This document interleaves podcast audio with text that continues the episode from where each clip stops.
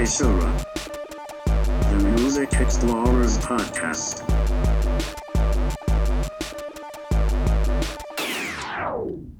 All right, welcome to Say Shura, the Music Explorers podcast. I'm Jim Jam, I'm Scoot McCoot.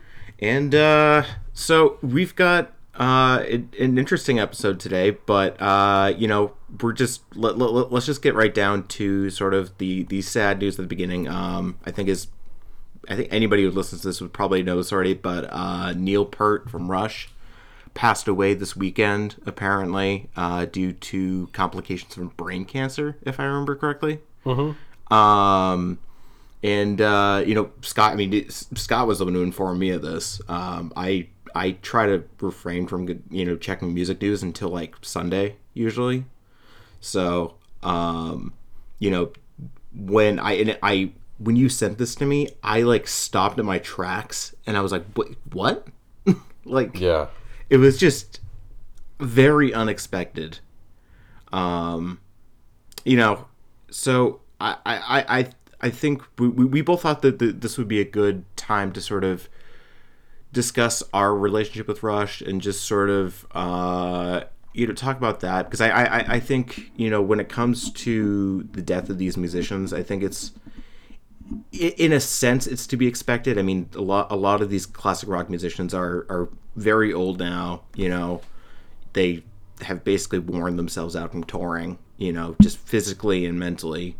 So you know I, like it, I, I think it's just you know it's a natural part of human life. And i think i think it's best instead of um mourning i think it's best celebrated um just celebrating their life i guess Yeah, so- exactly. And I think when it comes to musicians, you know, the way they touch our lives is through their music, obviously. So, um, yeah. So let's just let's just talk about some Rush. Um, Sky, I you were saying that uh, you've you you've been a Rush fan since like you were a kid, I think. Yeah, I um my dad had a few anthologies which I listened to quite a bit. Um, but what really got me into it into them was Rush in Rio. It was a live DVD that they performed in Brazil. A lot of people love that DVD.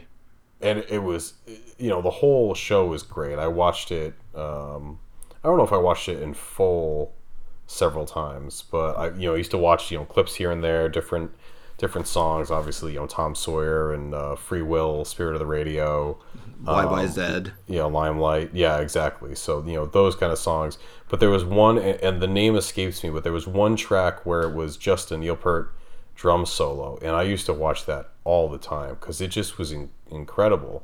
Because when you think about it um, i would say i think there's a reason that drum solos aren't as common in rock music. You know guitar you know we, we kind of people can wrap their heads around that more easily. There's more that a guitarist can offer whereas drumming you know most drummers it kind of they run out of tricks relatively or at least you're not going to have a drum solo on every track um, for the most part in rock music it's just it's not going to have the same impact as the guitar because the guitar you Yeah. can naturally you can cover a wider range it just has that kind of sound that Well, I, I mean, it, it's also you know much more easily emotive. Uh, Sure, you know, yeah, not, not to say percussion isn't, but it's it's largely depends on the player and the genre.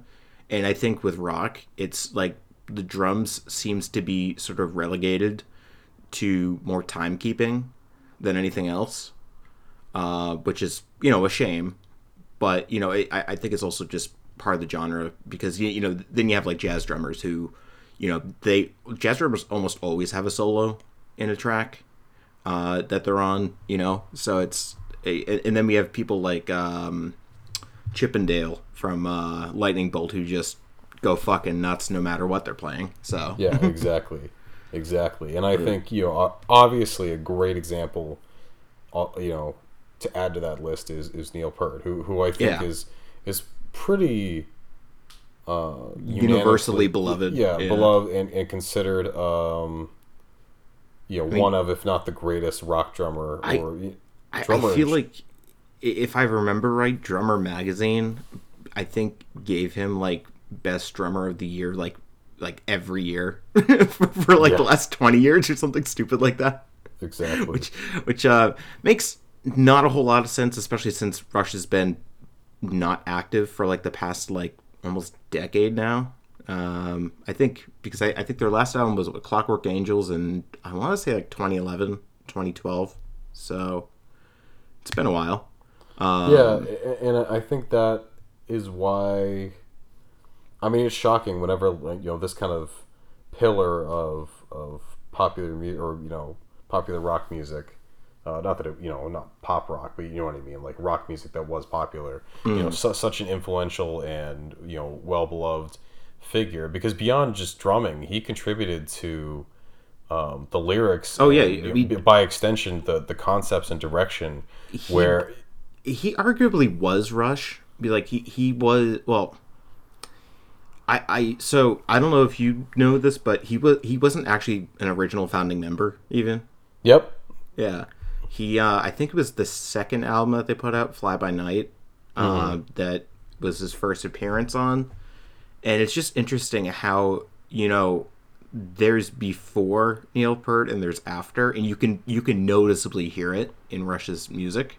Yeah. Um, you know, it, it- to be fair, it- you know, it, Peart era Rush, you know, which is most Rush, um, you know, is hasn't always been great, but you know, when it is great, it is just so like amazing to listen to.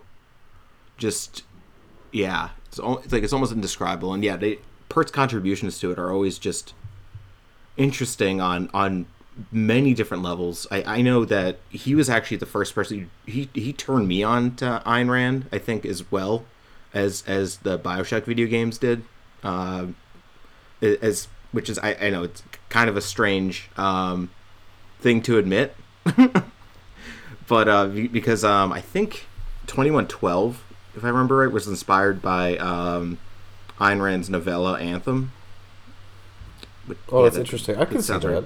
Yeah, but I mean, he he ended up later actually like sort of regretting it and like kind of dismissing her, um, which you know we're, we're not going to get into philosophy here, uh, but you know it, it's it kind of sucks because like you know no, no matter what you think of Ayn Rand, like it it you know like her influence on something like twenty one twelve is is very noticeable, you know. So it's just um kind of a shame, but I, you know, I'm not gonna not gonna go further on this. This is more about him and sort of uh, Neil Peart and sort of his vision. Uh, you know, it's sort of interesting to see how far he would go with the concept too, because um, I don't know if you knew this, but uh, Clockwork Angels actually had a book uh, come out with it by uh, it was Neil Peart w- working with uh, I think it was Kevin J. Anderson, um, who's pretty well known science fiction writer. I think if I remember right, he helped um, Frank Herbert's son finish the Dune series. Oh, interesting. Yeah, I, I, I believe that's right, but can't be totally sure. But so like you know he's like it's it's it's not like he's just like pooping out like the, these concepts. You know, he's he's really putting some time into them. Uh, yeah, it's just yeah. Uh, I, I will say though that the they because I'm pretty sure that that, that that that solo in Rush in Rio that that has the one with the the drum riser that that's that like circles around him right Yes. like it like Yes, it moves I'm like just so- okay it really was a performance. You know, he had so many different, um, you know, percussive instruments, so many different uh, drum. You know, not just even Yeah. beyond drums, like you know, so many different pieces. You know, that were part of his. You know, his kit obviously was legendary. Um, and then obviously the, the motion and the, I think there was pyrotechnics and whatnot. It just it Hmm. truly was a performance of epic uh, scale. Uh, I think just to expand on what I was talking about earlier, Yeah. um, obviously Rush's music was e- exceptionally uh, influential to you know all manners of, of prog rock and prog metal bands. But I, I think you know obviously uh, Neil Peart contributed to that drumming wise, but clearly Alex Lifeson and Geddy Lee with uh, the, the vocals and the synths, bass, you know, guitar. That obviously had a huge part of um, that sound being as influential as it was. But I think the concept and the idea, you know, not to get too heady, but the idea of prog rock Neil Peart was so you know the, the, the Oh, yeah. the long songs with multi-part suites, you know, along with bands like Yes, obviously, and King uh, Crimson, yeah, and King Crimson, Pink but- Floyd. um, along with those bands. But I, I think that I feel like I don't want to say aggressive, but Rush just had so much, you know, a little bit more of a bite to their sound. It felt Really? like I, I just I, I feel like it was more, uh, you know, Yes is very much like the melodic symphonic prog. Yeah, uh, Pink Floyd. like ELP. Pink Floyd was always, uh, you know, like the more psychedelic end. King Crimson, you know, obviously the we've, the recent band we, we've, or at least I've discovered through Yeah. this podcast, you know, more on the avant-garde experimental side, maybe even more on the, you know, the jazz side. I feel like to me, Rush of like the famous prog rock bands was so much more of just a rock band and like proto metal to an extent. To me, like they just felt listening to it. And interesting as I, because I, I bought a number of Rush CDs this weekend, which unfortunately a lot of people have the same idea, so I didn't get all the ones I wanted, but I got a significant number. What'd you end up getting? Uh, let me pull it up as I continue because I actually I, I wrote it down. Um, but um, I I just always felt like they had so much more drive and just so much more of, of a and I'm, I'm not saying this in, in like a positive or negative way but i think that's why you know i went to them for something different um, than some of the other bands. And you know, in in their ilk. Uh, so i got rush the self-titled caress of steel 2112 hemispheres permanent waves moving pictures and signals. Uh, and there were a Those few, are all you know, great. Yeah, So- uh, I was hoping to get "Fly by Night" because I think "Fly by Night," you know, the title track is one of my favorite Rush songs. Uh, "Farewell to Kings" is you know a celebrated album that I actually haven't spent that much time with, so I wanted to Yeah, use this as, it- as an the- excuse to do It's an that. underrated album, you know. Yeah. Closer to the heart. And then Um, after that, I, I think that after Signals, you know, kind of mixed. It- it's I think it starts to get more into deeper cuts. I don't know if that's a fair. that- That's just Oh no, no, it, it really, it really does. Like people are really divisive on it. Like some people think like you know like Roll the Bones is like complete crap, and some people are like no, it's genius. But then you can't uh, like apparently Geddy Lee raps on it on some of it, which is something I, I want to hear out of morbid curiosity. I really like Geddy Lee, but I don't know if I want to hear that. I, I if I'm being I- honest, I, I want to hear it. so I mean, okay, I want to hear. I I don't know if I want to listen to it repeatedly. I would be interested to hear it once. Uh, yeah, but yeah, so, so like th- th- there are definitely a number of albums uh, after that, after Signals, that like Test for Echo is like universally hated, basically. like, Except that I, I have one friend, uh, also named Scott, who uh, loves Test for Echo, which is the funniest thing. um, you know, so it, it really it all depends. Like people were um, I'm trying to remember. Oh, late in, I think what was what was it? I think it was Vapor Trails. People were really pissed about the mix of that to the point that they ended up re- remixing it and like at, at like the beginning of the last decade. that's Uh, that's you know, it's it's it's been a little divisive, but but then um, Clockwork Angels, the the final album, is pretty yeah, well I, regarded. I know. Yeah, that one was pretty well uh, established. Um, One other thing, I think the only, uh, you know, obviously their legacy and Neil's part, of, you know, part of it. We could go on and on, uh, s- but some, something else.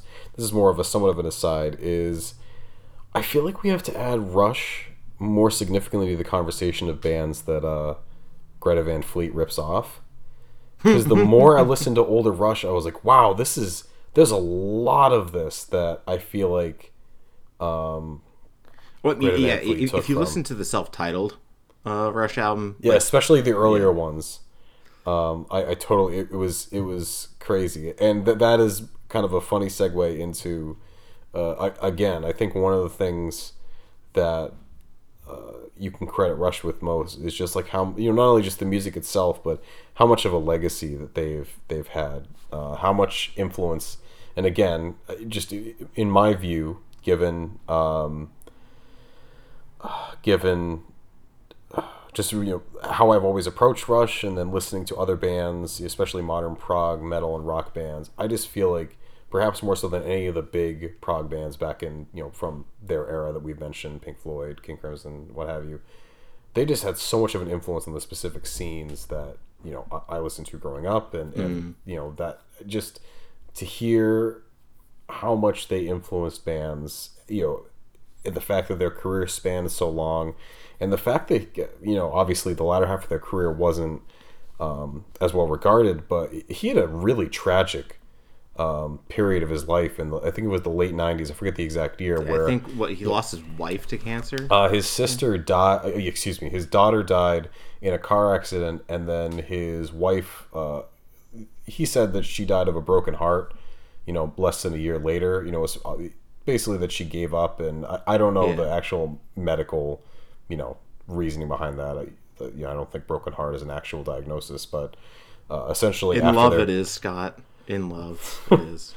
but yeah, I mean, he stepped away from the band after that because he was just, you know, like, um, fuck, like I, I need Yeah, to, I just need to process Emotionally this. wrecked. Yeah. Yeah, and the fact that he came back even for some albums that maybe aren't as well regarded as earlier stuff, you know, several years later, and then they released uh, some other albums. Uh, I haven't actually heard Clockwork Angels, uh, but I have heard that. Me either. Uh, you know, I've always wanted like Rush is one of those bands I've always wanted to buy like their entire catalog from, even Yeah. though I know that there are some albums that are just not good. Like Caress of Steel is, I I really dislike that album.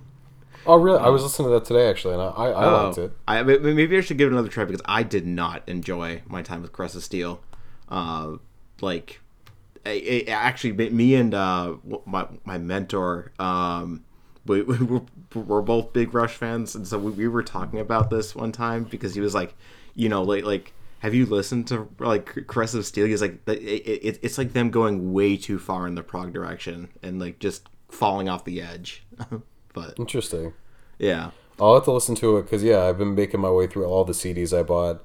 Um, I'll have to listen to that one a little bit more closely because a, a lot of them I've, you know, you know, obviously Hemispheres I've heard. Yeah. Uh, you know, several times. Moving Pictures I've heard. You know, countless times. God, I love moving Um, pictures. 20, 2112 obviously I you Yeah. know li- listened to. Actually, it's funny that, that I listened to that um, like immediately after finding out he died. I put that album on. Like like literally it didn't. It almost felt automatic. It's always between those two. Um, you know, and I think they're they're like they're equally good in their own ways. Mm-hmm. Uh, I would probably put on moving pictures more in the car, though. For some reason, Yeah, like I, there's I, just so I many- always have that, that that CD on in the car. there's so many highlight songs in that whereas 2112 is you know just given the nature of how it's structured and whatnot is more of an album album A, a, Uh, lot of people like the latter half of Twenty One, like the the other tracks that make up like the second side. oh i, I totally agree but you're, you you know the entry point is this you know 20 minute behemoth Yeah. Oh my god. I so like I mean I I really haven't mentioned that that I I really didn't get into Rush until like I was like you know in my teens I guess uh, because my dad was just not big on it. Uh, I, I I don't think he likes Geddy Lee- voice, which I, I can understand. oh yeah i mean i like it a lot but i can totally see that Um, Yeah. Um. So you know, I took I, I didn't really get into it, but um, I ended up like so when I was moving back to New Hampshire, uh, not too long ago, on the way on the way home, uh, he had uh like one of those like radio sta- like it was like like an XM type of radio station, um, and one of them but just kept playing Rush like in between all these different hits, and he was getting like so annoyed. And then Twenty One Twelve comes on, like the entire Twenty One Twelve suite, oh my god and and I just don't even mention it to him. I, I just see how long he can go because like I want to listen to the whole thing, and like. was he like what the hell like was he so upset Oh yeah, well he he looked at it. He's like a 24 minute Rush song. No, I'm not doing this. Like it was, I, it really pissed me off because it was right at the Temples of Syrinx uh, part, which is my favorite part of that entire album. Um, just Geddy Lee's voice and that just just makes it so awesome. Um, yeah. that's awesome I, I yeah I can't say enough good things. Honestly, I, I I love that band so much, and like like I've really gotten back into them as of late. Just like, and I'm talking about like months and months ago. Just like for some reason, there's just something in me that's just like I I need I need some Rush. yeah i'm Uh-huh. you know obviously it's tough to have um it's, it's tough it's tough that this is the reason why i'm you know diving you know, kind of fulfilling what i you know have wanted to do a while specifically for rush but also you know what i mentioned fair though, to be fair, I was an asshole and took your copy of 2112 that you were gonna buy. Okay, Uh, I wasn't gonna bring that up, but that's. I So mean- for, for those of you, I don't think we've mentioned it before. We, we probably have, but but but let's let's talk about it. I mentioned how I wanted to. I was like, you know what? Like, I've been really wanting to get into Rush, and I was like, let me see if they have any cheap copies of, of like twenty two and twelve or whatever. And then we happened to be. I don't know if Jimmy didn't hear me or whatever, but he grabbed uh, like maybe a f- four five dollar at most copy of twenty one twelve. I was like, oh sweet, super cheap. And then he put it in his basket, and I was just like, uh, uh, oh. It- I so the way like, I recall okay. this, I, I I don't think I heard you. Uh, and I was also looking for Rush, so you know.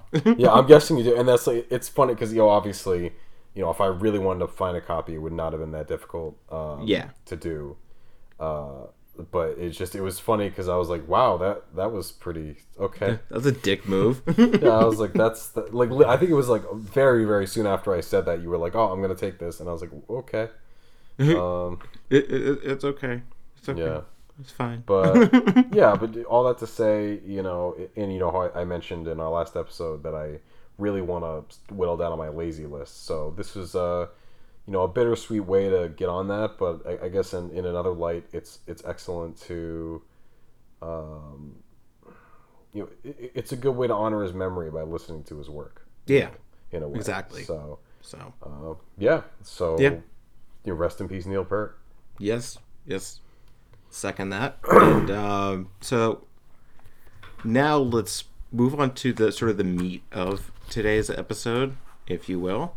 Um, we so on this podcast we notably don't place a lot of emphasis on lyrical content. Um, and it's it's not that we're against it. It's just that I, I think, you know, and I think you, you would agree with me, Scott, that you know the musical aspect of it uh, is is the most important to us. Sort of what's being presented at the table. Yeah. And it's, it's not to say that there aren't genres that we like that utilize lyrics more. I mean, hip hop's a big one, but I think it's more that they contribute to an overall musical core, you Yeah. know, and like an overall whole um, that we appreciate a little more than just lyrics. Uh, and I, I think also just you know, I, I think for me, I, I I think people tend to get a little caught up in lyrics. You know, just eh, when a lot, you know, like there are sometimes that like you you know like, like I, I feel like you could flip a coin when it comes to like a metal band who's actually serious about their lyrics in a way. Because like like th- there are some who are like you know so far into it like you know liturgy you know th- th- they're just like obsessed with it uh and sort of getting their concept across. Whereas there are other people like you know like I- i'm thinking of like cannibal corpse or like basically like any slam band out there who just like you Yeah. know they- they- they're, they're just like oh that sounds gross. Let, let's write about that you know? They they just turn like D-list slasher movies into uh, yeah or i know, mean like, like misfits is actually a good example Uh, yeah, exactly. Uh, but uh, uh, it's funny. I was actually thinking about talking about Misfits today, but um, I guess just to cut in real quick, you know, the way I would put it is, um, Yeah. you know, uh, albums that have phenomenal, like, great music can make up for bad lyrics, yeah, but great lyrics can't make up for bad music. That that's kind of Yeah. how I would put it. Like, there's plenty of albums I listen to where. You know, I love the music and either don't really care at all about the lyrics, don't even really know what the lyrics say. It's especially true for metal because you know it's typically difficult to yeah, parse out all the lyrics. Um, but I really can't think of. And there are some hip hop albums where I like the beat, I like the flow, don't love the lyrics. That's not as common just because that's not the way I consume hip hop. But there's Yeah. very, very rarely where the lyrics are phen- like like there's a hip hop album where the lyrics are phenomenal, but the beats are just awful or really boring. You know, I'm not going to stick around for that. Like I, I think of someone like. Uh, uh, a good example is Joey Badass. Like you know, maybe maybe that's not the best example, but oh, I would say Immortal Technique. Like I think Immortal Technique is a really really great rapper, and he's obviously very intelligent, very smart. You know, raps about political issues with obviously a lot of consciousness, but I think his beats are always very. There's a difference between lo-fi and just like low budget, if, if you Yeah. get what I mean. And it's just his beats are not very good, and it's just not well produced, and that's why I've never gotten into him, even as- as I found his lyrics interesting. But even like a rapper like Joey Badass, where it's just it's all about spitting, it's all about like rhyme after rhyme after rhyme, and the beats are just kind of I- okay. So I, I, I think we're sort of um, confu- uh, conflating two things because I think there's technique and then there's lyrical content. Um, and I, I, I think we're I, I, I thought that the focus of this was more on lyrical content, but I, I, I totally understand what you're saying, and I, I Oh no, no. totally I, I mean, so. that's what I was saying. Like, I think that the, you know, hip hop's an easy example because hip hop has the most distinct line between lyrics and music. You know, Yeah. just there, there is a rapper saying lyrics, there is music playing in the background. yeah, and they're saying it in a very uh, musical way. So Um, Yeah, exactly. There are some. Uh, I mean, other genres. It's not as. Uh, you know, there are other like indie rock bands or whatever, for example, where you know their lyrics are kind of whatever or just like lovesick and boring, but the music's interesting. But the Yeah. rappers I mentioned, I think like content wise, their music, the lyrics are interesting. It's not just how they deliver them. Like I think Yeah. oh, those are cool lyrics. Music's kind of meh. But the lyrics we picked today, you know, what Jimmy was Yeah, so getting up to we, is we, we, we, we sort of yeah like we, we, we sort of got past we, we, we sort of sidetracked uh, really fast but uh, Really? we sidetracked? No, we never. yeah did i know that. us uh, I, we thought it would be a really cool episode to just talk about some of our favorite lyrics and sort of give Yeah. this part of uh, you know one of our favorite mediums of art you know sort of uh, a time in the spotlight. So you know and i you know for me i had trouble picking these because i have a lot of favorite lyrics. So i just kind Yeah, of did same. five of them. Like i i just i couldn't pick five. Uh, so so we'll probably end up doing a sequel to this uh sometime later. Um but i figure we're just gonna go uh we each picked five. We're just gonna go back and forth uh with them and um you know just kind of extrapolate uh and see where it takes us so scott you, you want to uh, start us off Yeah, and I was I was pretty much along the same lines where there are a lot of lyrics I like. You know, some individual uh, lines or, or refrains versus like full. Oh. Yeah, we, we we should probably mention that too. They we're, we're, we're mostly talking about certain sections of the song, though we could probably talk about the whole song, and we, we probably mean the whole song. I think when we talk Yeah. about Yeah, the song, the- but but it, what- it- ju- ju- just for sake of time, we're we're, we're just Yeah. talking about certain sections. So A- and and that's what I meant uh, is that uh, you know just there are so many segments that I like over all the music I listen to that I tried to pick music that not only do I love the lyrics but there's kind of a larger reason why these are some of my favorite lyrics. Um, so the first one uh, is by Converge. It's the song "Glacial Pace" off of "All We Love We Leave Behind," and I picked this song in particular because not only do I, I think these are some of the best lyrics. You know, I think Jacob Bannon is a fantastic lyricist. he Um, really is. Well, well, well, when you can understand what he's saying. Yeah, but I mean, when you read into it, Yeah, well, Um, when you read the liner notes, th- th- they're like fucking brilliant. So exactly. Um, and these these are this might be my favorite of his lyrics that he's written, but specifically, this is when I first started dating Lauren. Uh, she was trying to understand why I liked metal and just kind of at least appreciate why I, I love metal so much. And she was reading the lyrics and she didn't quite get why you know he had to yell them, but she said that she it kind of helped her to understand the artistry a bit more. The fact that there is thought behind these lyrics. Um, so just to read through quickly, you know, my love, wrap your hands around my heart, free me from the frost that enveloped my life. My love, reach out your arms and pull me close. Let us tread in silence as their world drowns beneath. If being alive is just to survive, I'd choose to drown in the turbulent seas. If being alive is just to survive, a glacial pace comes to an end. It brings on the floods that are the truest of tests. A glacial pace comes to an end. Let our love guide us through the torrents ahead. Don't give up on me. Just, just really, um, I think that's something that defines Converge's lyrics uh, a lot. You know, through throughout all of their albums, uh, yeah, like, and like kind of all their relationships. is is this idea of I think it's kind of like light battling with darkness. Like in those lyrics you have, you know, their struggles, you know, like I'd rather give up than um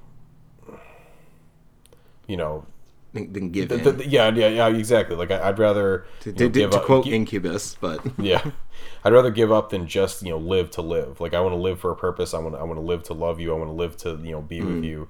And you know I think that we can together weather the storm. Weather and I love the consistent, um, kind of the overall imagery I, I get is that you know life goes by at a glacial pace, and then he takes that and kind of goes you get like a really cold vibe because there's a lot of images of water and sea and storms but obviously having the glacial there it's kind of a cold you know kind of the cold reality of life so i feel like there's a lot of depth here in lyrics that are pretty simple pretty direct but really beautifully written and just I- Yeah. I, love the underlying message there so i think that that was a pretty easy pick just yeah, because of I. Uh, sorry, uh, you you go ahead. No, it's a pretty easy pick because of just the context of, of how I kind of came to love it and just you know the content itself. Um, I I can totally see that. I mean, I'm looking at these right now. Um, I really love sort of the imagery and sort of the way he writes it because I think you know a, a love song is like a dime a dozen nowadays. Not not to be completely cynical, but you know, and so it, you you need a singular voice to be able to get that across, and you know, yeah, Bannon really does that here. So, um, yeah, I, I, I really need to buy All We Love We Leave Behind. I, I I love that album. I just I just have not been able to find a cheap copy of it. So yeah. I pre-ordered the you know when he did a, a, a specific art piece for each track. I, pre- I Oh, right, pre-ordered right. that, that special CD copy. yeah, I, I, I I'm really jealous of you actually for that because I, I love that little booklet. I think that thing is so cool. it's super cool. Yeah, It's, Yeah. it's one of one of my favorite. I don't really pre-order stuff often, but I, when I saw that, I was like, I gotta have it, and I'm really glad I did. Yeah, it's it's easily like like one of the crown jewels of like of like your collection. So Yeah, Um, So my um I, I sort of ordered mine from like longest to shortest because I, I only quote I actually only quote one line at for my final um pick. But um so, so th- this one is uh Passchendaele by uh, Iron Maiden. So um I'm just gonna read through it first and then I'll sort of talk and sort of expound upon a little bit. But uh in a foreign field he lay, lonely soldier, unknown grave. On his dying words he prays, Tell the world of Passchendaele. Relive all that he's been through, last communion of his soul. Rust your bullets with his tears. Let me tell you about his years. Laying low in a blood filled trench, killing time till my very own death. On my face I can feel the falling rain, never see my friends again. In the smoke, in the mud and lead, smell the fear and the feeling of dread. Soon be time to go over the wall, rapid fire and the end of us all. Whistles, shouts, and more gunfire, lifeless bodies hanged on barbed wire. Battlefield nothing but a bloody tomb. Be reunited with my dead friends soon. Many soldiers, 18 years, drown in mud, no more tears. Surely a war no one can win. Killing time about to begin. Um, not not not a very happy statement. Yeah. Um, uh, so this is actually about uh, the Battle of Passchendaele, which I, I think is called the Battle of Ypres, if I remember right, like the third Battle of Ypres, uh, which was a significant battle for World War One. Um, and so personally, like I I've always been this is this is a little strange, but I, I've always been fascinated by by some wars, uh, specifically Vietnam and uh, World War One, uh, just in sort of how gruesome they were and sort of how that gruesomeness uh, sort of affected like the artistic zeitgeist at the time.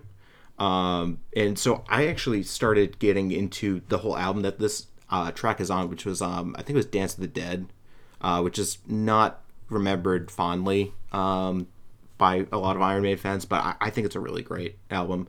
Uh, but this specific uh, track I was really listening to a lot as I was taking a uh, class on modern British literature, uh, which they there was sort of like a mini unit on the World War One poets. So like Wilfred Owen, um, I want to say uh, I can't remember his name, but um, Wilfred Owen is probably the big one, um, and just you know seeing these people's depiction of war and you know th- this was something at the time that was just so unheard of of just you know just this type of battle that like you know y- it, it felt like before this war had some sort of honor to it uh, which you know I, I think is a lie but um, you know just I, there was such a shift with with world war one and just I, I love how Bruce Dickinson sort of describes all this that he just he gets right in the dirt. And i mean that like very literally here because you know he just he talks about just how muddy it all is because you're just hanging in a trench and you don't know when a german's going to be right over the wall shooting at you or not. And it's you know it's yeah it's just a very powerful sentiment uh, to me. And it's you know something that i just you know think about a lot i, I guess uh, or this this particular song um yeah so No, th- that's this. This is a really awesome uh, lyric to pick because obviously Iron Maiden they they have been so good over their career, um, painting Mm. but pictures like most that. of the time Yeah, I, I mean, you know, every band has duds here and there. Yeah. But I, I think what's most uh, interesting to me in, in reading this is that even just you reading it kind of, uh, I don't want to say deadpan, but just kind of like reading it straight, um, I just immediately just, or, uh, man, how trouble finding the word today, but just Yeah. kind of like involuntarily just heard it and like Bruce Dickinson, like that- Yeah. it just, it automatically came with like that epic delivery in my head. I know. I was. I was. I don't know if you could hear it while I was reciting it, but there are parts of it that I almost want to just be like, "Laying low in a blood-filled trench, Exactly. killing time till my very own death." Yeah. Just. Exactly. Oh my god. Yeah. it- he is. Yeah. He is a treasure. So. No, great pick, dude. yeah. Thank you, man. Um, yeah.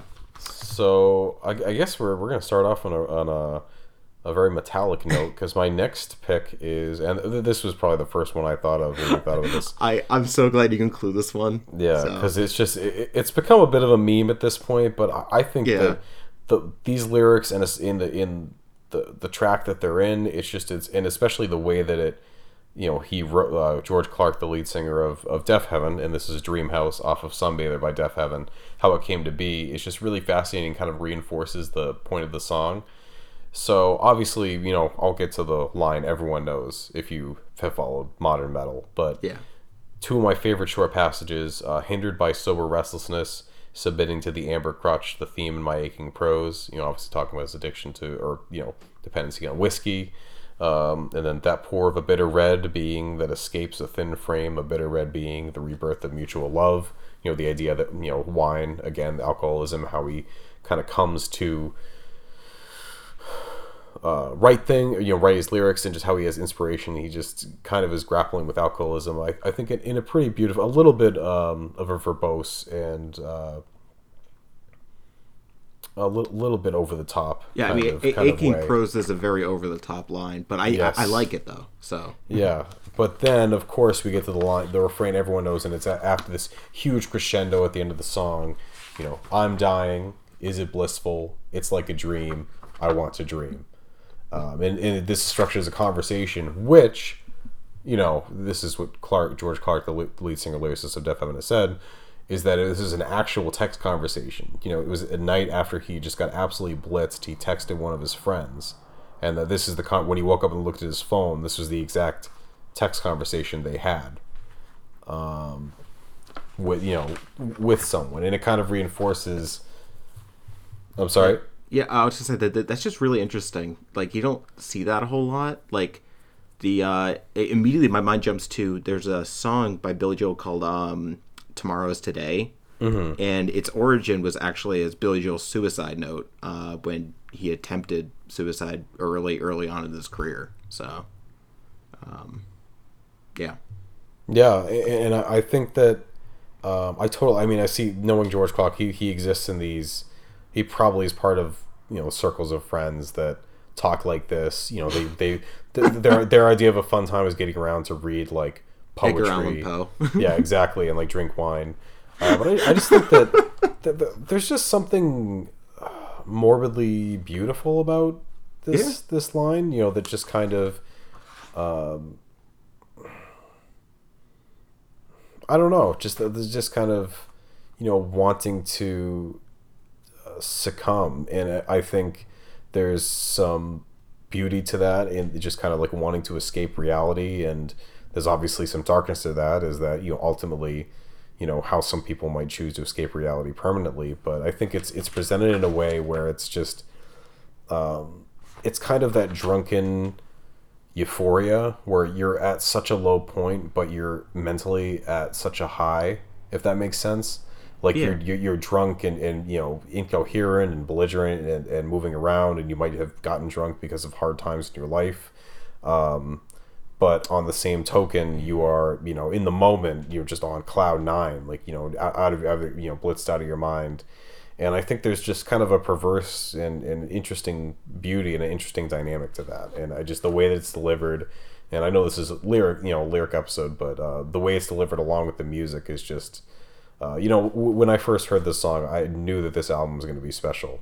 Um, just I knew, and lo and behold, it became one of probably one of the most critically successful, if not the most critically successful metal album, at least in the way that music is currently Yeah, Um, being consumed. yeah consumed and uh, you know obviously we can go back to any number of classic metal albums that are you know more famous but in terms of our modern indie blogosphere it's easily the, the most well celebrated metal album ever Oh so- yeah, definitely, definitely. Hey, I, I just think of uh, you, you and Lauren texting this to each other. So. We do yeah. W- whenever because i remember the first time when she said like oh i'm dying. Like it was like dying of heat or thirst or whatever. I said is it blissful? And she was like what? Like first time she was like I, I don't i don't know what that i don't get that reference. Um so it was it was uh it's now it's kind of an inside joke between us yeah, Uh, which I, I I love that. I, lo- I love little inside jokes. Yeah. Uh, so my next one is uh, uh, "Move On Up" by uh, Curtis Mayfield. Um, so I'm just again, I'm just gonna read it and then I'll talk about it. So, so hush now, child, and don't you cry. Your folks might understand you by and by. Move on up and keep on wishing. Remember your dream is your only scheme, so keep on pushing. Take nothing less than the supreme best. Do not obey the rumors rumors people say, because you can pass the test. Just move on up to a greater day. With just a little faith, if you put your mind to it, you can surely do it. Uh, you know, th- th- this is a little, maybe compared to the last couple lyrics, this is a little saccharine. Um, but this this track has always meant a lot to me since I first heard it, and uh, I think last year, uh, yeah, it was actually yeah, basically a year ago now. Um, I think it was yeah, so it must have been October. Yeah, it was like October of 2018. Uh, I was in my second year of graduate school, and just probably the most depressed I had been in my life up to that point. Um, and this song for some reason just really comforted me um, i think just specifically the line like your folks might understand you by and by just that idea that like you know uh, i mean it's pr- pretty teenage angsty but like that you know it's it's tough to be understood sometimes. Um, but just like I, I think also just that there's sort of this dream at the end of you know the, the, the- there's this thing that's guiding you that you know you just got to keep with it. And for me you know that was why i was in grad school is to write you know. Uh, but even then i felt like you know it was just like kind of all hopeless. And uh, but th- this was a song that like I, I mean i would i would walk to class and listen to this song like two or three times before i would get to my class.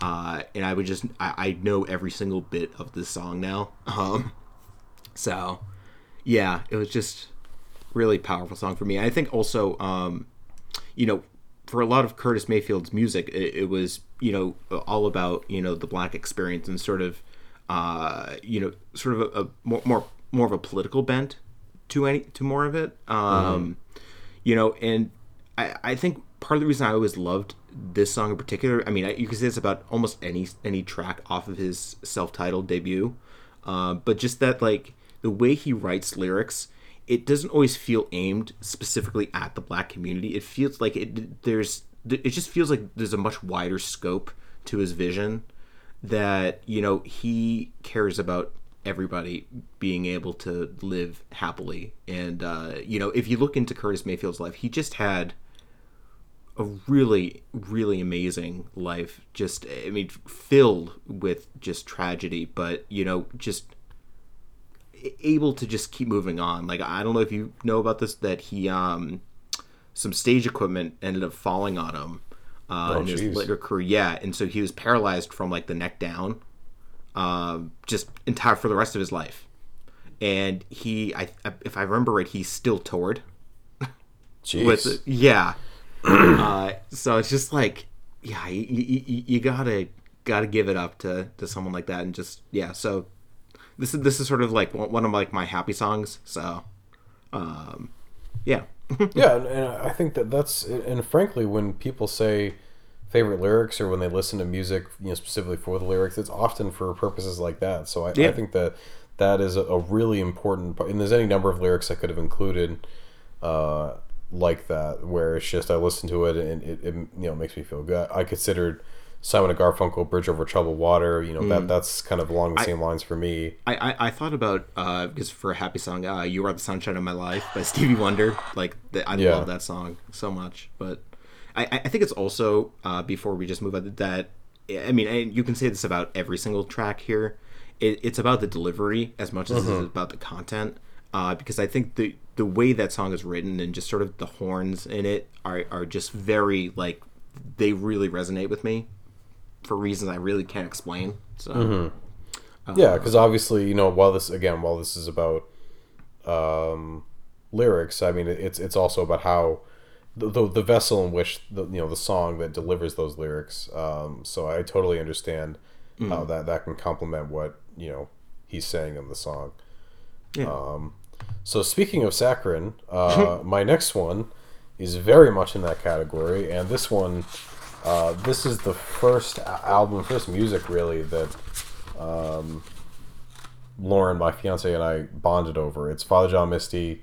Uh, I love you, Honey Bear. Uh, I included two s- lyrics from two songs here because I wanted to wait and decide which one I was going to pick. But I, I, the first one, do do both if you want. It's it's cool. So uh, no, because I, I do. I think um, the first one really is the one that uh, represents the album for me. Because the whole song, it's a love album, as you probably could guess from the name. I love you, Honey Bear, and it's just his kind of sarcastic, snarky take on lyrics, but all framed in different. Uh, different flavors of love songs, both musically and, and lyrically. Some of it is like a little, um, I don't want to say nasty, but a little bit like kind of poking fun at his now wife. Others like really sad. Others, you know, just a, a love song to her. Others about things they did together as a couple. But this one line from uh, Chateau Lobby Number Four, uh, "In C for Two Virgins," uh, again, kind of quirky titles. It's very much oh, I, I just got that joke too.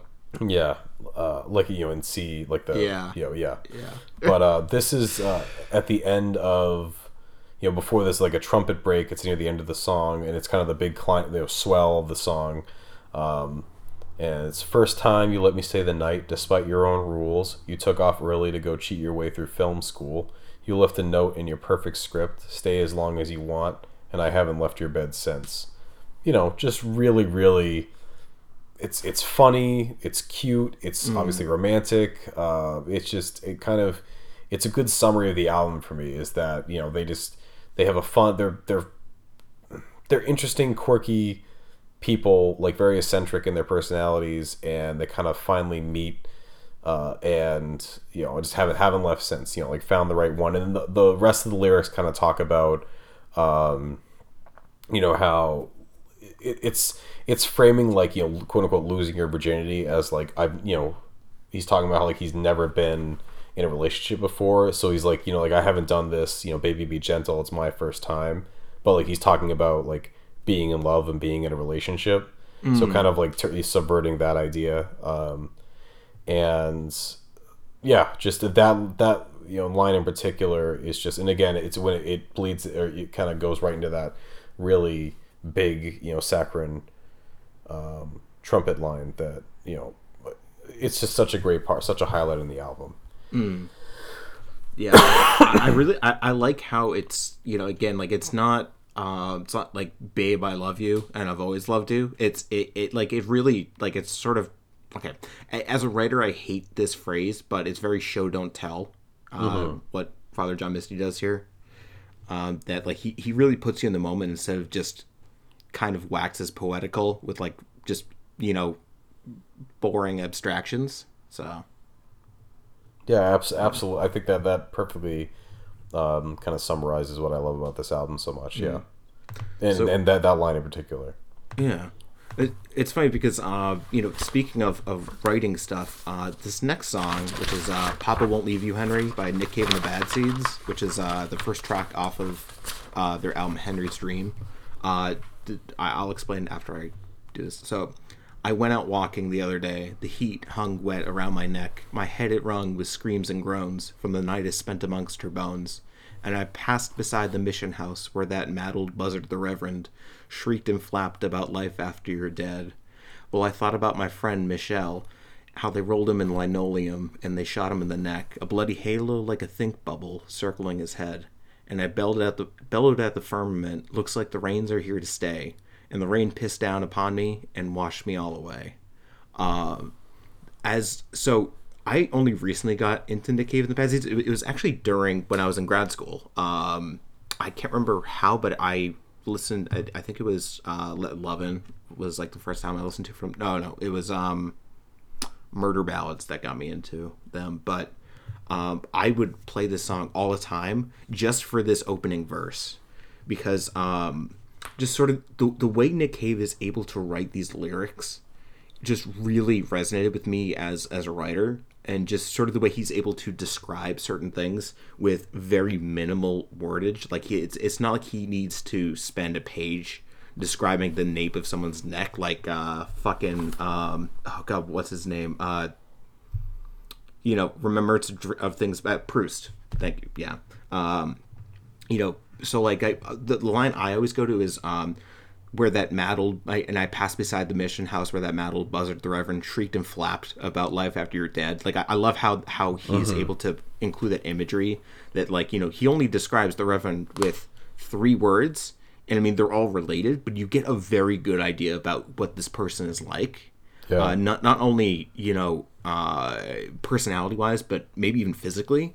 Like I always pictured the Vulture actually from from the old Spider-Man uh, comics. So kind of just just like bald head, beaked nose. Uh, uh, but you know, just things like, and then uh, finally the the track, uh, the the the lyric, uh, the rain pissed down upon me. Like I, I just really like again, like I I love how he's able to describe things like that. Uh, it's something that I'm trying to do in my own writing, uh, and it's very tough. Um, Just because you know you, you, it's it's not exactly something that comes immediately out. It's something that you sort of need to like fiddle around with a little bit and just make sure you've got it just right. Um, like I know, like Michael Chabon, uh, you know, is known for like his metaphorical language a lot, and you know, he takes a lot of time. I feel like with his books as well. So, um, yeah, Yeah, and you know, there are some great, um, you know, as they say, you hear the phrase "a two dollar word." yeah, Yeah, there's some great two dollar words in here, but something that that's I think is even more interesting is that just the word choice throughout is fantastic. yeah. Like, I it- think that that's what stuck out to me is that every word, it, it just adds so much to each sent. You know, each part of the of the verse. Um, you know, you give a great example on how we describe the Reverend, but it, he's very judicious with how he says things, and he, he uses the exact right number of words and the exact specific words in general to give. Because just reading this, you have such a great visual of the scene.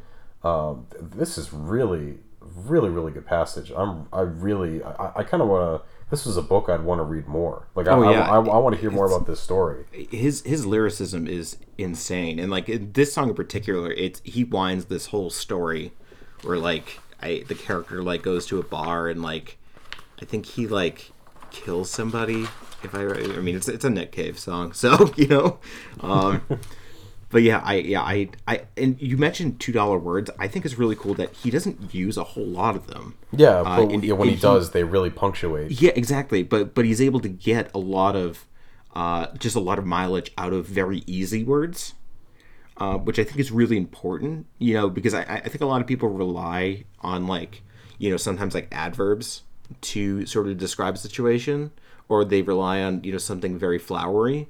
When it, those things can both work, but you can also be very simple and still be very complex through that. So, you know, Absolutely yeah. awesome. Yeah. Well, my next pick is both very much in line with um, the lyrics you just read in terms of painting a picture, and very much the opposite of the lovey-dovey lyrics I read earlier. So this is the title track from the album Tallahassee by the Mountain Goats. Uh, my love of the Mountain Goats is new but profound. Uh, ever since I, I bought the Sunset Tree just on a whim, I just have been obsessed with uh, John Darnielle and, and the Mountain Goats, and specifically Darnielle's approach to lyricism is just he is such a great storyteller, and it feels so genuine. Like he's just a, like a, a dude telling you a story in like a funny, interesting way. But it's just so, uh, especially in Tallahassee, it's just the the way that he says things. Um, it, it feels real. It feels like he is speaking as the character. In this case, it is uh, the whole album is about a, a couple that moves to a plantation house in Tallahassee in an effort to resurrect their marriage and get a fresh start. But ultimately, their marriage spirals and they, they themselves spiral into alcoholism. Uh, you know, it's a very very sad story, but the the way he tells it is so um, compelling, and you want to hear, you know, how, how you know how this is going to turn out, even though you, you kind of get a pretty good picture from the beginning. And that's why I, I picked the title track, which is the first track, because it just it perfectly summarizes, um, you know, how this how this is going to go down. So, window facing an ill-kept front yard, plums in the tree heavy with nectar, prayers to summon the destroying angel, moon stuttering in the sky like film stuck in a projector. Twin prop airplanes passing loudly overhead, road to the airport, two lanes clear, half the whole town gone for the summer, terrible silence coming down here. Uh, there is no deadline, there is no schedule, there is no plan we can fall back on. The road this far can't be retraced, there is no punchline anybody can tack on. There are loose ends by the score. What did I come down here for? And just very much, you know, the first two segments, you know, painting a picture of where they've moved, you know, this really arid but kind of beautiful southern town. You know, the, the tourists are gone. Obviously, the summer Tallahassee is super hot. But then the last part, really talking, turning to their immediately to their relationship, and that, you know, we came down here to solve our marriage, but there's really no plan. You know, we just basically it's it's kind of like, you know, the the underwear gnomes from South Park. Uh, you know, Yeah, like it's- step one, collect- steal collect underwear. Step underwear. two, shrug. Step three, profit. Yeah. It's kind of like you know we're gonna, it, and I feel like this is so relate. You know, that's a pretty, pretty uh, reference. yeah, exactly. But uh, I feel like this is, um, uh, it's just, it, it's, it's, it's kind of relatable to how a lot of marriages end is, or kind of. The, the beginning of the end for a lot of marriages is they just do a last ditch effort. Let's try to do something that'll fix our marriage, and then it just doesn't work. And it's like, okay, what are, you know? What are we doing here? Like, why did mm. we uproot our lives just to come here and basically end our marriage? So, um, Yeah, I, I I really like how he comes in with this line, "Prayers to summon the destroying angel." Like it just it feels so out of place with everything else in the lyrics, and like I I, I- love that. Like it's mm-hmm. it, it's just like a it, it, it's it's like someone prodding the uh the, the like the the cling like you know the the plastic on like you know a thing that you buy at the grocery store and it, until it like they put a hole in it you know it's Yeah. just like I don't know. I I just like how that looks in like within the whole like stanza. So Yeah, exactly. And, and I, I think what I love, um, especially, is how I mean the first two stanzas you you, you it, there's a little bit of a, a a negative or at least a snarky tone, but you're like okay, like they're moving somewhere where you know it's you know because if you approach the album, you, you probably know what it's about. But then immediately once it gets to the second, you know, like the third stanza, you're like okay, this is this is not going well. like it just it goes from like there's some promise to like okay, what how's this gonna go? Or like you know how quickly is this gonna unravel? So um, yeah, just really, you know, there are no shortage of great. Uh, the song "No Children" is just like a, a scathing takedown of his wife, and I don't think this is like an, a real story. Uh, I think it might be based on like some of his experiences, but the song "No Children" is probably my favorite on the album. It's just a scathing takedown of his wife and his marriage, but I think this one is just a, a great, a better, kind of the best portrait on the album of what you know what's going on. So nice. yeah, Nice. So, um, I actually, uh, you know, like I said, mine, mine gets shorter as they go on. So, um, this is just a little section from Idioteque by uh, Radiohead. Um, who's in a bunker? Who's in a bunker? women and children first, and the children first, and the children. I'll laugh until my head comes off. I'll swallow till I burst. And then the chorus is, you know, here I'm allowed everything all of the time. Um, similar to your love for the Mountain Goats, my my love for Radiohead has has been very new, but this song I've been listening to this song almost nonstop for like the past two months.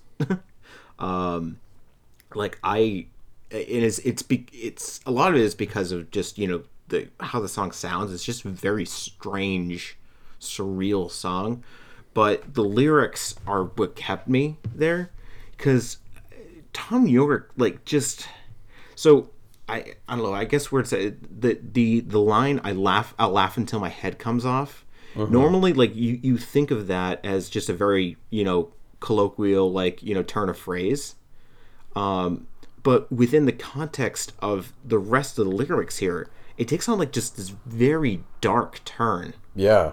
just like you know who's in a bunker who's in a bunker and you know just he's, he's painting this portrait of you know I, I think it's it's sort of debatable what this song is exactly about. I, I've sort of taken it as like describing like this post-apocalyptic scenario like almost like a fallout sort of uh, scenario where like somebody's they- they're down in like these vaults but instead of like everything being orderly it's just complete chaos with people just you know just rampant hedonism and things like that. Um whi- which you know again goes i'll laugh until my head comes off. I'll swallow till i burst and you know finally hear them aloud everything all of the time. Like i i just i love these lyrics. Like they, they and but but not like because they make me feel good. Like it's it's a creepy it's a creepy song. Like it, these are creepy lyrics. I, I just i like how he's able to conjure up that feeling with just these words and sort of in the delivery. Just like you know it, it isn't like you know he finishes the line like and the children like that's just the way it ends. Like you know like he he does that a couple times throughout the track too. Um and this actually the the chorus uh actually inspired a short story that i wrote. Um it, it just yeah so um yeah i i really i i love the lyrics in this song even though they, they're very like uh i mean you can say this about most kid A lyrics because of just i i think he- of the way he was writing them but they're all just so chopped and screwed kind of that they they give off like this really just weird vibe like i mean you know everything in its right place you know you can just i woke Yeah. up today sucking on a lemon you know there are two hours in my head um so yeah i i love the song so Awesome. Yeah, I mean, I mean, I, I actually have not dug uh, too far into radio. I mean, obviously, when I hear them, I, I like them. I don't know if I can name a specific Radiohead, you know, lyric, but you listening to this, I feel like I should change that because this is this really does paint a picture, and it, it, like you said, it, it's a bit of a, a dark picture, but I really I like it. It's kind of that's the test of a good lyric. It's it's kind of going along the lines of what I said about the Nick Cave segment you, you picked out. Is I want to learn more. You know, I want to I want to read more. You know, I want to Yeah. I want this scene to develop. Um, this is really really cool. Now I want to listen to Radiohead. it, it- it's funny because I, you know, like I got into this song because of the the other uh, lyric that really gets to me is uh, "Ice Age Coming," you know, but I didn't include that. It's, it's kind of funny how it. I just it, it that my relationship with it has changed so much in such a short span of time. So, Awesome. All right, so we're down to your final one. My final one, and this uh, this is a lot, so just kind of a Yeah, warning. I, I, I feel like you should rap this. Uh, I'm not going to because I of of my skin tone, frankly. Um, and actually, I edited this out. I, I this is the only one where I took out lyrics. Um, I didn't Yeah. just you know like do ellipses to kind of take out different stanzas. I took out lyrics from the words because I don't really want to say the n word if I'm being honest. Um, Yeah, no, I, I, I understand. Suicidal Thoughts by Notorious B.I.G. off of his debut Ready to Die. Um, for me, this was the most important hip hop song. I'd say this is the most important hip hop song I've ever heard because it's a very sparse beat and it is so stylistically. Well, I guess thematically it makes sense. You know, the whole "Ready to Die" and then his next album is "Life After Death." Like that makes sense because at the end of the song, he, he shoots himself. You know, so it kind of fits in, in that sense with how his albums progress. But in terms of like the braggadocio and like the tough guy gangster stuff that came before so for this this to come on where he's you know basically he, the whole concept is he calls uh, P Diddy um, or Puff you know Sean whatever his name is now. Yeah, Sean Combs. yeah Sean Combs. And is telling him all this like really dark stuff about like his psych.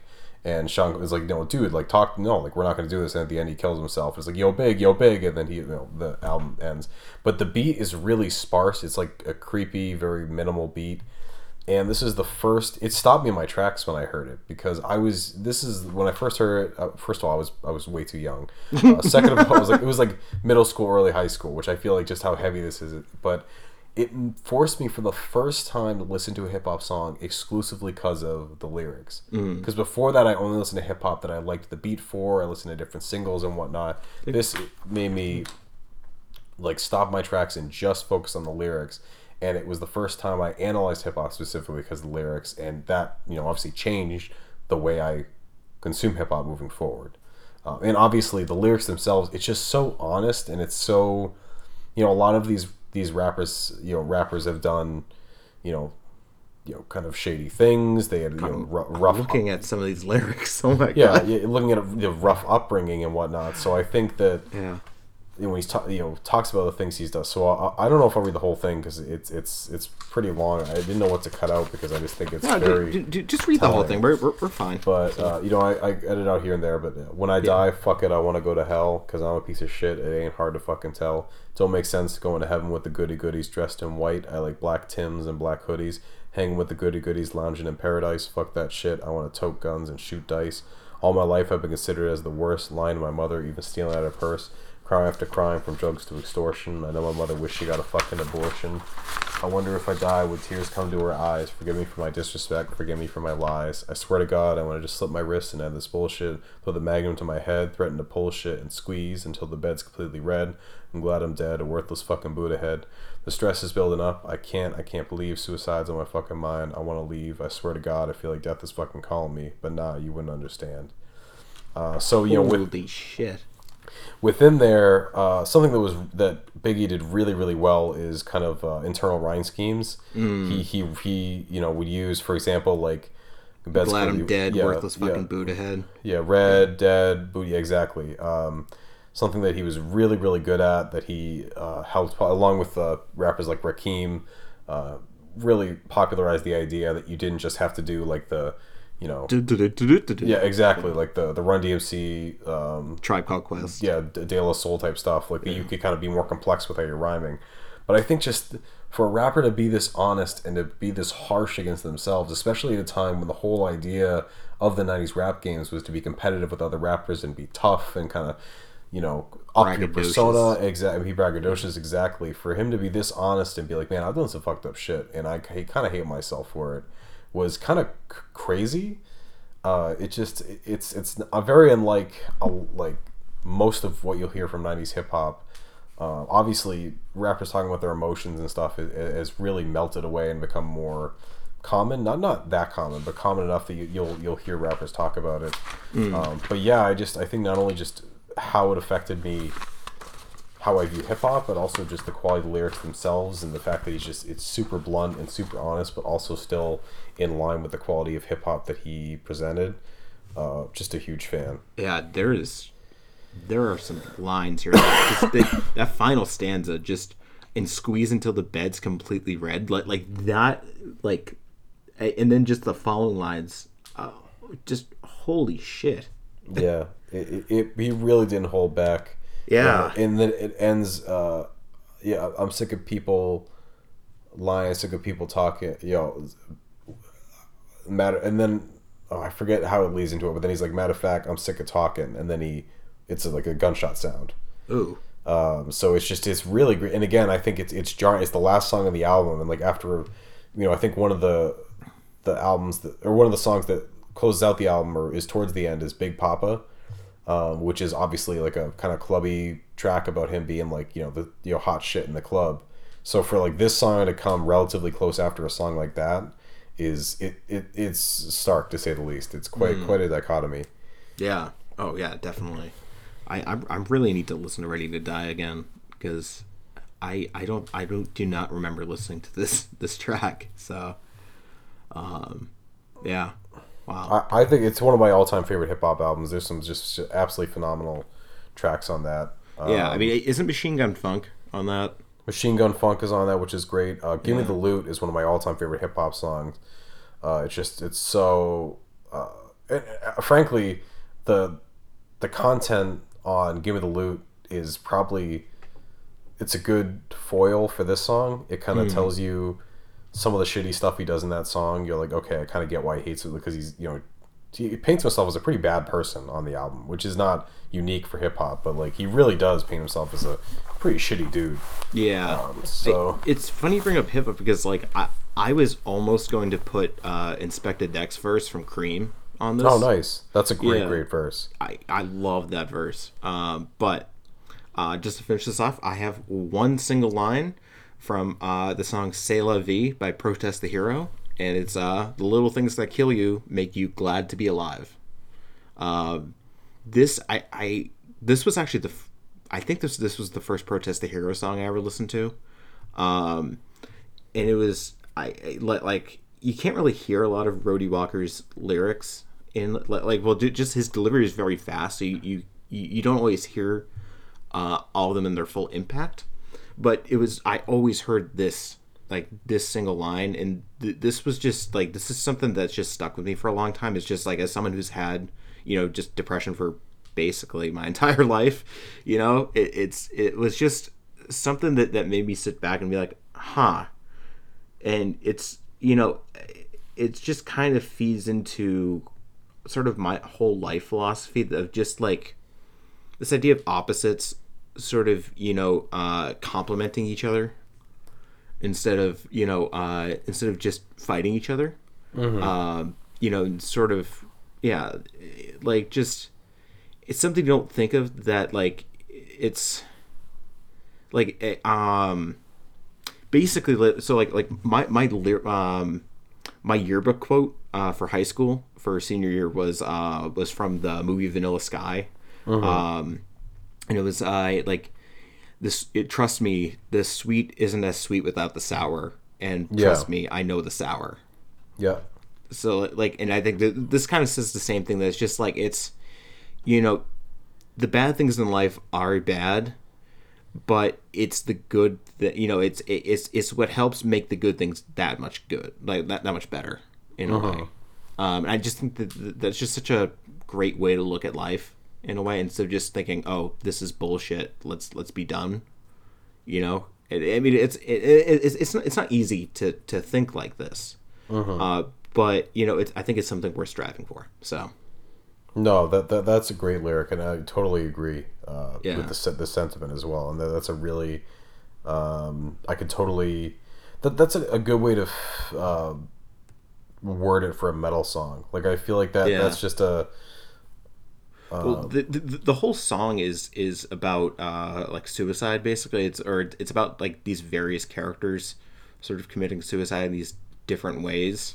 Uh, it, it's it's a really intense song. That it, you know you wouldn't when you listen to it, you, you wouldn't think so, but like it, it's it gets it gets there. It's it's it's an interesting song. Um, yeah, it, it's yeah. I I- I think it was written by the bassist who I think is no longer even in the band. So it's you know kind of shame, but you know still great great little line. Something I always think Yeah. about. So and it was actually probably the first lyric that I knew was going to be on here. So yeah, nice, good good right. picks all around. This is a fun yeah, segment. man. Yeah, th- th- this was really interesting. I, I, we'll definitely do this again at some point. So, uh, but for right now, let's move on to more musical types of things. Uh, let's talk about albums of the week. So, Scoots, you got me an album of the week. Mine is uh, super easy. I reviewed this for Heavy Blog um, on Friday, Oh, okay, and yeah. it is one of my, uh, I would say my first like key uh, listen for the like. I totally anticipate this being my end of, end of year list. Uh, my first album that I've I've listened to. You know, there's plenty. I've listened to I think about like 45 albums so far. Like a lot of demos. Already this year. Yeah, but to be fair, there's a lot Jesus of uh, Christ, like, Scott, what's death- wrong with you? like a lot of death, like th- you know, three song death metal demos and EPs. Still, though. So yeah, well, I'm, I'm at work. You know, I just find stuff to listen to. Uh, But this this is the first album where I'm like, yep, like and, you know, that I listen to, I'm like, okay, this is cool, but I probably won't revisit it. This album I listened to a ton, reviewed it really positively. Uh, Thy Catafalque, I think. Yep. I have no idea, but uh, Naiv, Naiv, Naiv, N Naive. A I V, um, avant-garde metal legends. They've been around for a really long time, and uh, kind of slowly beginning into their music, listening to a, a few of their more recent albums. And what I love most about this is a lot of avant-garde metal bands are are really obsessed with being just as weird as possible, and without like, you know, not that you have to have like a super structured song to, to be to be good like structure doesn't equal good but weird to the point where like it's kind of just noise and nonsense. Mm. And a little bit avant-garde to the point where like you're just too self-serious i feel like this was weird had like a lot of genre splicing and combinations and whatnot it was just really really fucking fun it's just a fun album like so many of the songs are just really enjoyable like borderline danceable there's you know elements of goth, rock, and metal, and you know prog metal, black metal, folk music, um, some weird like jazzy segments. Like there's one song in particular. Uh, I'm I'm gonna butcher the name. It's in Hungary or uh, whatever language they speak in Hungary. I guess Hungarian. I don't Yeah. know. Um, you know that seemed like a little too easy. But anyway, uh, I'm gonna butcher the name, but um, it just it had this part where like it goes from like this kind of gothy, post punky intro to like this funky bass line and this like danceable saxophone and like it's weird on its own but the fact it works is even stranger and i just it's stuff like that happens on the whole album it just is such a great fun listen that still has all the weirdness you want from avant-garde metal and i, I just love it one of my favorite albums of the year so you know one, in this young year we have Yeah. one of my early early favorites Yeah, I, I, I mean, this was an album I was, I'm really psyched to listen to because it's not coming out until this Friday, I think, right? Um i think it's coming out on the 24th Oh, So okay, nec- next week. Yeah, it's the twenty fourth. Yeah, um, yeah. No, it's funny. I, I actually, I remember I got into them with their album Sgùrr that came out in twenty fifteen. Yep. Uh, I re- I loved the album cover for that. It was like it looked like a like a rubbing, um, from like you know from like a gravestone almost. Um, yeah. So I you know I've always kept an eye out for them, but I'm really I actually read your review this week, so. Um, and good job as always, Scott. So Thank you. Yeah, I, that. I, I know you need that for your confidence. So yeah i was I, I didn't bring this up just to get praise but i do appreciate it no, we, we know the truth. Uh, uh, so yeah, no, I, I'm I'm really psyched to listen to this. Uh, you know, I'm really glad that it resonated with you this much because it just makes me all the more psyched to really just sit down with it. So Yeah, Um, I'm kicking myself for not listening to them sooner. But like, uh, you know, I'll listen to this and uh, their I think Geometria, yeah, and then the album the album you mentioned, one of the more recent ones, and you know, three Meta. for three. Yeah, three for three. So, yeah, yeah, I, I really need to listen to uh, Geometry again. Probably probably Meta too. Uh, I really haven't listened to. Like, I think I listened to Sgùrr like once. Uh, I I- you know I, I should just like just blind purchase one of them just for the hell of it. yeah, at some point. Um, well, so my album of the week, I was trying to figure out what to even choose because there's a lot of interesting stuff. I've been da- like I finally listened to Follow the Leader, the uh, Eric B and Rakim album. no, it's a was- great album. It was fucking great. I, I still I think I, I I think I still like Paid in Full a little more, but um, but I had an album on. T- Ugh, I had an album on today while I was walking, and uh, I think that is it. And it is uh, the first Nine Inch Nails album, Pretty Hate Machine.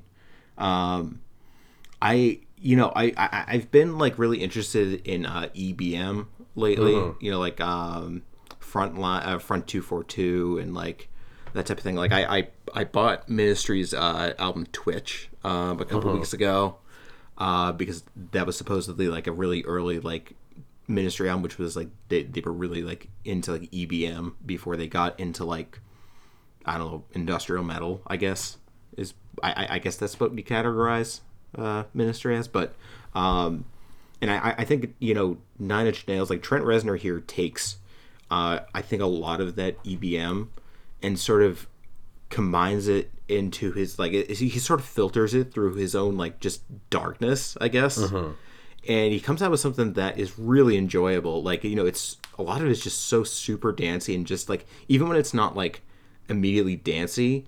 It's really groovy. Like uh, I'm, oh, I'm gonna have to look this up now because um, th- there's there's this there, there's this one song on it that I always can't wait. I, I think um, it could be the only time. Yeah, the, it has it has the uh, the lyric is like um uh like the devil wants to fuck me in the back of his car or something like that. uh but he the the baseline in it is really cool. Like it's just really like just super catchy. Um and you know, so I I just like how he's combining all these things together. Um you know, and then obviously you you have like you know some some national staples in this, like you know, Head Like a Hole sin. Um, I, I terrible lies is one of my favorite tracks. Um, of here that I, I don't think gets enough love, but um, yeah, so fantastic little album, and uh, I'm very excited to see what Nine Inch Nails has in store for this year. So, yeah, Nice. I mean, I, I guess I never. Um, I guess if you said e- EBM, you know, early EBM pioneers, I wouldn't have um, come up with Nine Inch Nails. And, and me well, saying, I, I I don't think that they're an early pioneer. So, well, I- I'm I- just just saying, like, I, I I wouldn't think that, but I'm kind of thinking. In having said that, now I can totally see why bands would take influence from them that would go on to like I can totally see how their sound, even if they you know weren't actively trying to do it or they weren't one of the the, the main bands that would do that style. I, I I can absolutely see overlap or roots laid yeah, there. I, I, I, I sort of think about of it like um, it's almost like what Swans is to the no wave scene. Like Sure, you already yeah. had a lot of these no wave bands, parallel. you know, Theoretical Girls, James Chandler, Teenage Jesus and the Jerks, you know, and they had already sort of gone through uh, sort of the peak of their career by the time Swans had really started forming. yep. But you'd still consider them like a no wave band. Mm-hmm. So, uh, it, it, I mean, in a sense. So, uh, you know, but but I think Pretty Hate Machine does a lot more like industrial rock. I think. Oh, yeah, than, absolutely. You know, a, any EBM album. So, uh, but yeah, just shout out shout out to Nine Inch Nails. So, and Right, uh, yeah, my uh, my first concert. yeah. Oh yeah, I forgot about that. I, I actually I because I I had uh survivalism on today. I was I think I was thinking about that because Survivalism. Th- that's the one that has all the videos, right? Oh yeah, The yeah. music yeah. So, and you remember that story I told you, right? yeah, yeah. Where where you're at, you're at the concert and they were playing that. I think your your dad made you like cover your eyes or something. No, well, okay. So what happened? So in the music video on TV, there's a lot of frames that say, you know, black or you know, like I forget what it says. It essentially, s- censored, censored Yeah, for, censored for, or for your safety or something. okay, but yeah, Yeah. and in in a concert, uh, they're not censored, and apparently they have. I didn't know this because I, I don't know if you if you share the same opinion. When I go to a concert, I watch the band. You know, Yeah. that's just that's just a me thing, and apparently they had um, they had some explicit images on the screen, and my dad like kept poking me and like telling me to like I, I couldn't understand what he I think he said cover my eyes. I'm like, why? Like I'm trying to watch this. And afterward he was like, I didn't appreciate that you didn't cover your I'm like, but like why? And he was like like, you know, I just I didn't want you to see what was on the screen. I'm like, but I wasn't looking at the screen, I was looking at the band. He was, he was like, Oh well, you really weren't looking at the screen. Like, no. like I was there to see the band. You paid for us to go see the band. Like I don't I, I because my, my cousin came out to me and was like, "Yeah, wasn't that awesome on the screen?" I'm like, I guess I'm the only one who's like not a pervert. Like I don't. I literally like I'm just I'm trying to I'm trying to enjoy some some sweet industrial rock, but whatever. Yeah, no, I, I, I, I get you. I, I, I think you know I, I tend to look at the screen because you know, my eyesight's pretty bad. So yeah, I, I- I look at what I can actually like make out. Yeah. so, uh, but yeah, all right. So All right. that has been our episode for today. We're going super long uh, because that's just how we do it. And um, yeah. so we'll talk to you guys next week. Thank Thanks you for for listening. listening, and bye bye. Bye.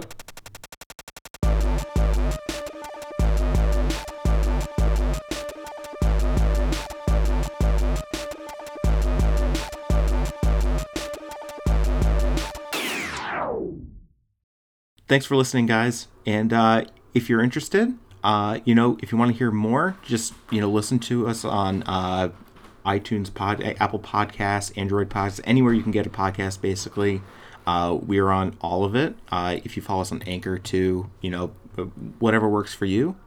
And uh, definitely be sure to follow us on Twitter. And if you ever have any suggestions, topics you want us to talk about, or questions, anything like that, uh, be sure to email us. Yeah, uh, we're at, at Sure Podcast on Twitter, and our email, I think, is Stay Sure Podcast at gmail.com. And uh, yeah, as always, thanks for listening. Yeah, appreciate it a lot. Bye.